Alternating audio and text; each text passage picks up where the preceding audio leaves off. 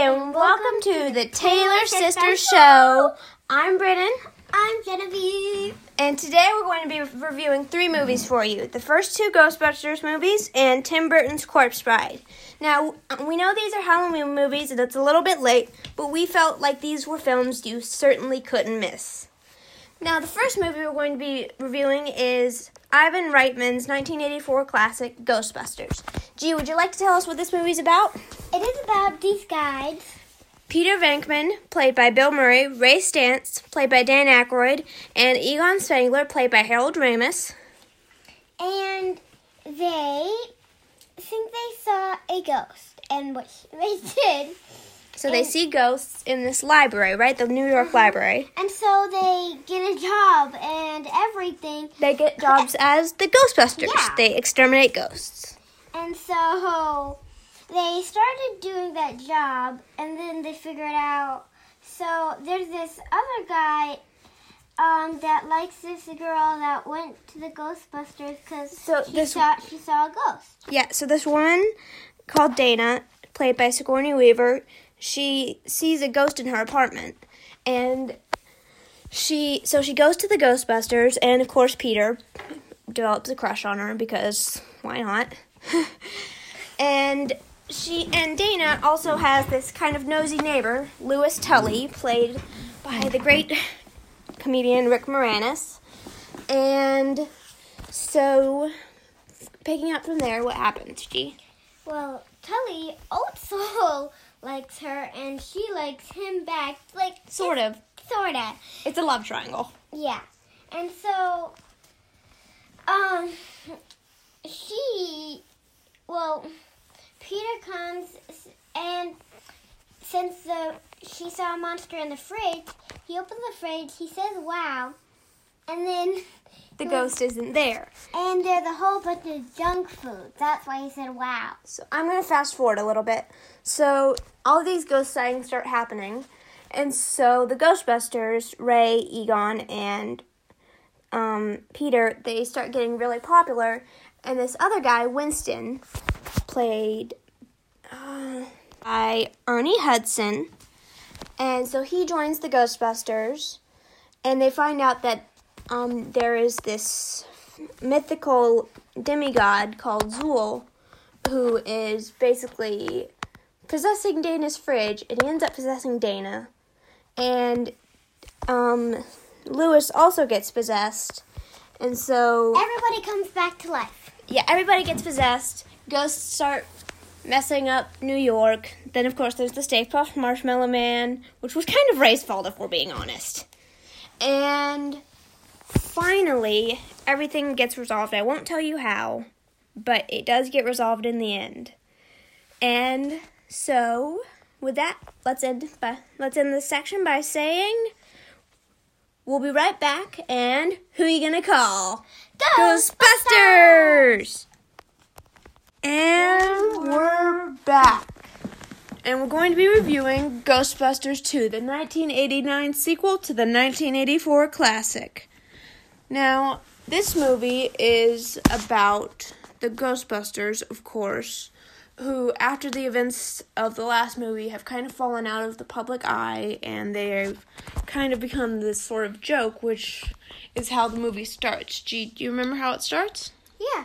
So it starts where they're going to a party and The Ghostbusters, they're doing children's parties now. it was Ray and Winston, and so they turned on the theme, theme song of the Ghostbusters. Yeah, they're at the party, they turn on the theme song. And instead of saying Ghostbusters, the kids say He-Man. Yeah, which is kind of a letdown, to be honest. And so, fast forward a little bit. Dana is a a, a single mom with a little boy, uh, about eight months old, Oscar.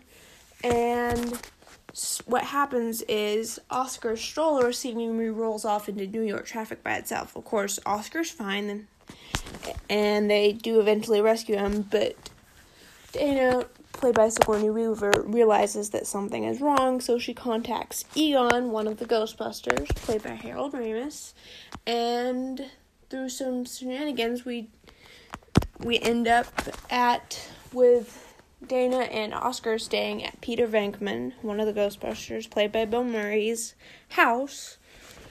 And of course, the bad guy. Do you remember who the bad guy is? Who the bad guy turns out to be? It turns out to be E. Janosz. Yeah. Well, Janosz is possessed by the this evil spirit of Vigo the Carpathian, who is basically like this really bad medieval guy. So he gets he possesses Dana. So Vigo possesses Dana's boss, who has a creepy crush on her. It's it's a whole thing, and basically a lot of stuff happens. It's it's not good. But it does actually end up well. It ends with. Well, I'm not going to tell you how it ends. You'll just have to see the movie for yourself. Now, we forgot to do this with the first Ghostbusters, but we're going to do it now. Let's play Good, Bad, and Funny. Now, do you want to go first, G? Sure. So the good ba- the good thing about this movie was it had energy. The bad thing was well the the the, the bad guy Vigon Vigo. Yeah. Vigo turns out to be a girl that's not wearing pants. Yeah, uh, I think that was the first one, but I know what you're talking about. The villain from the first movie, Zuul, that was the whole thing. Yeah. Um. Do you remember what the bad thing was about Oh right. the second movie? The the second one, the bad thing actually was that Vigo he kind of brought the baby like He kidnapped a baby, which I Yeah. get that that's a villain thing, but the whole Vigo thing was kind of just weird in itself. and the funny thing is The iconic scene. the Ray Egon! That is the one scene that I vividly remember from this movie, and it's probably the funniest part of the Ghostbusters. And I would count that as my funny.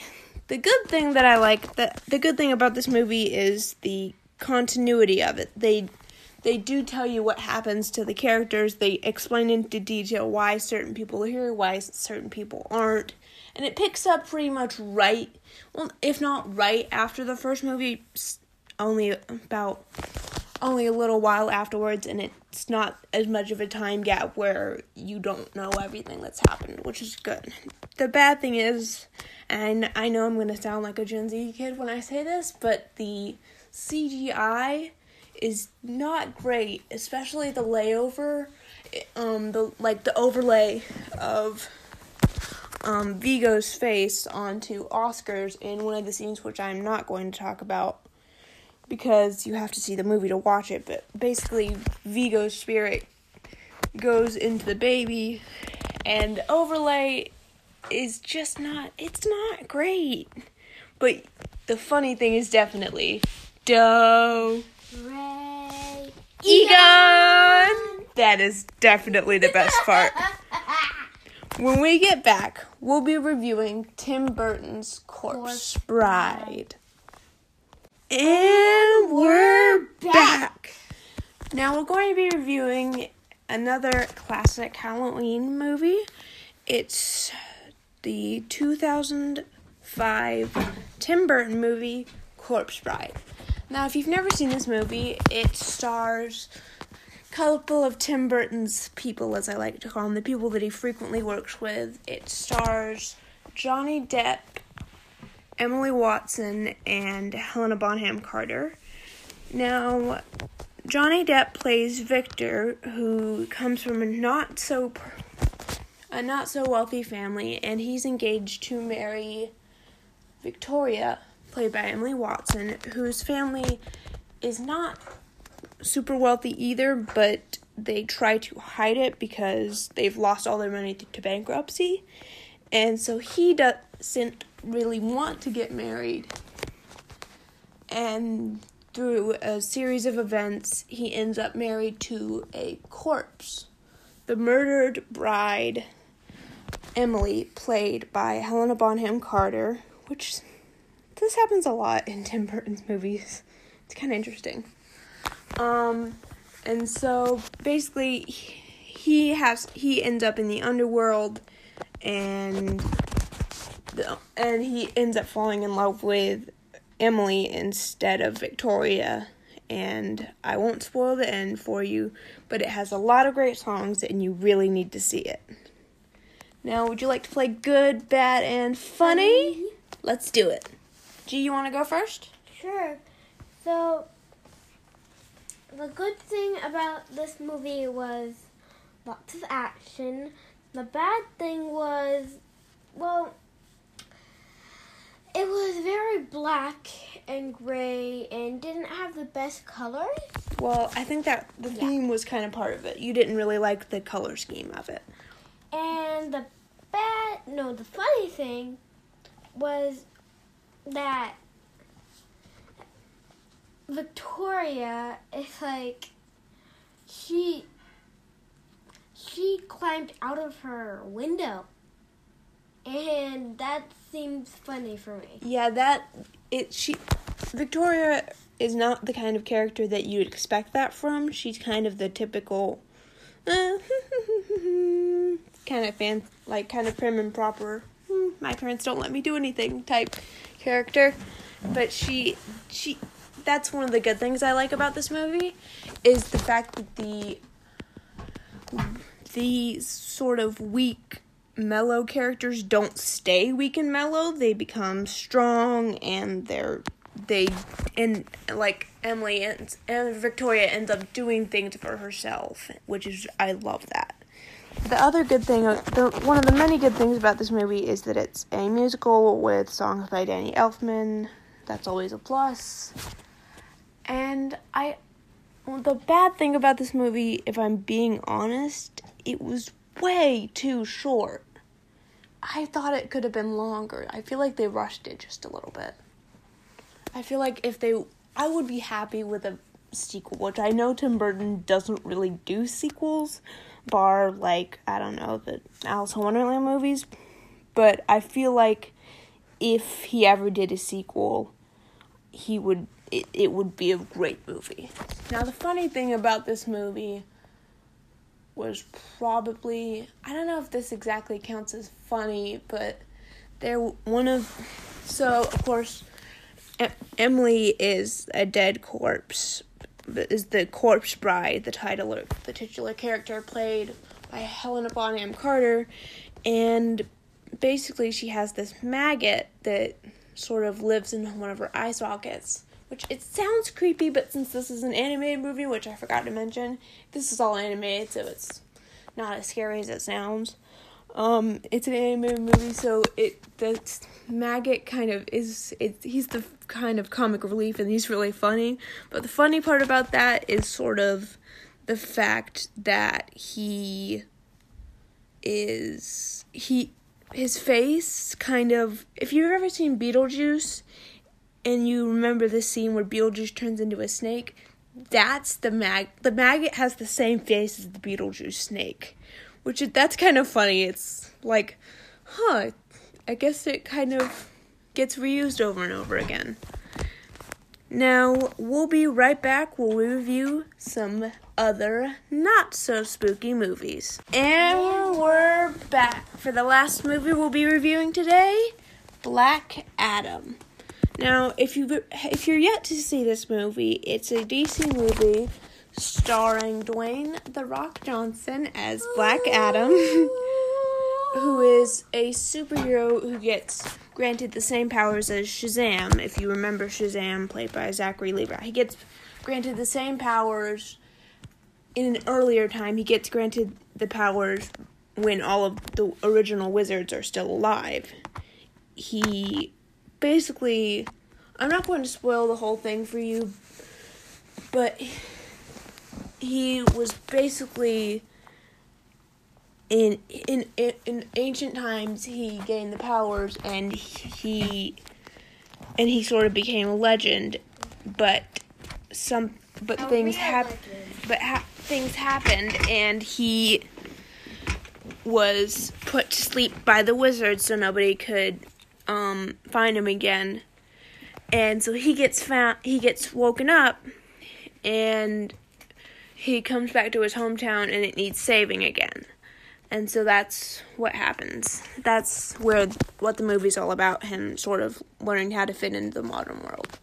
Now let's play good, Good, bad, and funny. Do you want to go first, G, or should I? I think you should. All right. Now, the good thing about this movie, I liked the fact that sort of they they delved into sort of an. I liked the fact that there was that he wasn't just a superhero that got powers. He wasn't just some normal Joe that got superpowers. He was his um, hometown had been captured and they'd all been enslaved to look for this certain type of um, special rock, like the certain type of magical rock. What he basically did was start basically a revolt, and he freed his people, which I really liked. th- I liked the narrative there. The bad thing about this movie was the fact that even though it sort of tied into the Shazam movies with the same sort of powers and a really similar suit, it wasn't brand like they're still going to make a Shazam 2. This wasn't Shazam 2, which I it's it confuses me that they're two different movies. If you're going to make another Shazam movie, just make a Shazam movie and then have Black Adam's story be a different one. Like you don't you can either have a Shazam 2 or a Black Adam movie. You don't really need both.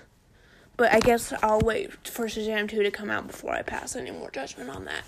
Now the funny thing about this movie was um Black Adam trying to fit his name his real name is Teth Adam. He's him trying to fit into the modern world. It's it's it's chaotic because if you put I don't know what it was. It's some sort of it I don't know exactly when it was, but some sort of like ancient mythological being into modern day into the modern day Middle East or South Asia within that region in, in the modern day with all of modern technology, it's not going to go well. Gee, would you like to go next? Mhm. So, good thing is the kid was super, super nice. Yeah, the one of the main one of the main characters is the kid is a kid. I forgot what his name is at the moment, but he is the son of the woman who woke up Teth Teth Adam or Black Adam. So, and the bad thing was a lot of killing. Yeah, there it well it's it's a DC movie, so there is going to be a lot of lot of murder, but I can see why that yeah, I could see why it would be a little bit much. And the funny thing, Oh, the funny thing. He walks through walls and he just breaks them. yeah, Tap Adam doesn't really know his own strength or he does and he just doesn't care. But all in all, I would say it's a pretty good movie and it's definitely worth the watch. Tune in next time for another episode of Taylor sister. Sister Show.